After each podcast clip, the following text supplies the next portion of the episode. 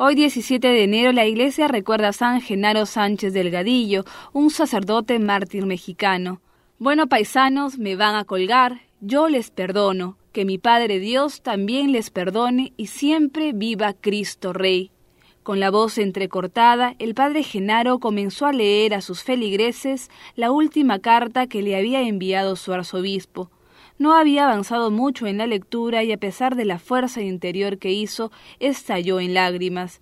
Desde ese día en México ya no habría más culto público, los atropellos y ataques a la iglesia eran demasiados, y la situación del clero se había tornado insostenible.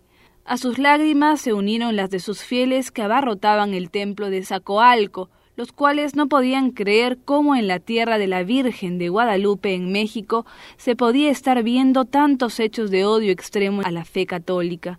Desde entonces, como miles de sacerdotes mexicanos, el padre Genaro tuvo que ejercer su ministerio en la clandestinidad, vestidos un día de paisanos, otro de obreros, otro de empleados, se las ingeniaban para evadir a sus perseguidores y poder llevar la Eucaristía y la confesión a sus fieles.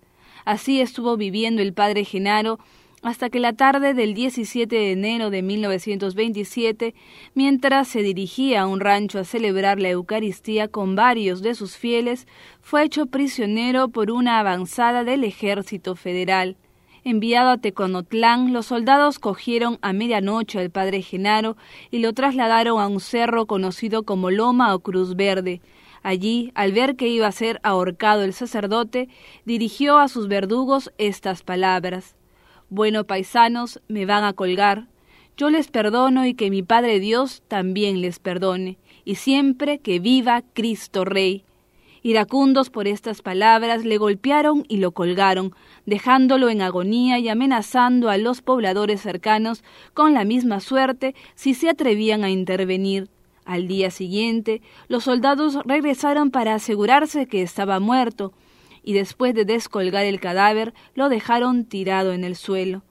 Una maestra al pasar por allí reconoció al padre y corriendo fue a avisar a la madre del mártir, quien rogó al jefe militar el permiso para darle cristiana sepultura. La noticia de la muerte movió a los habitantes de los alrededores a trasladarse en masa a Teconotlán. Al ver tal cantidad de gente, las autoridades temieron una reacción violenta de la muchedumbre, por lo que ordenaron la inmediata sepultura del padre Genaro. Su recuerdo y testimonio quedó grabado en la memoria de la Iglesia de México y los fieles no dejaron de invocar su intercesión. Fue canonizado por Juan Pablo II en el jubileo del año 2000, el 21 de mayo.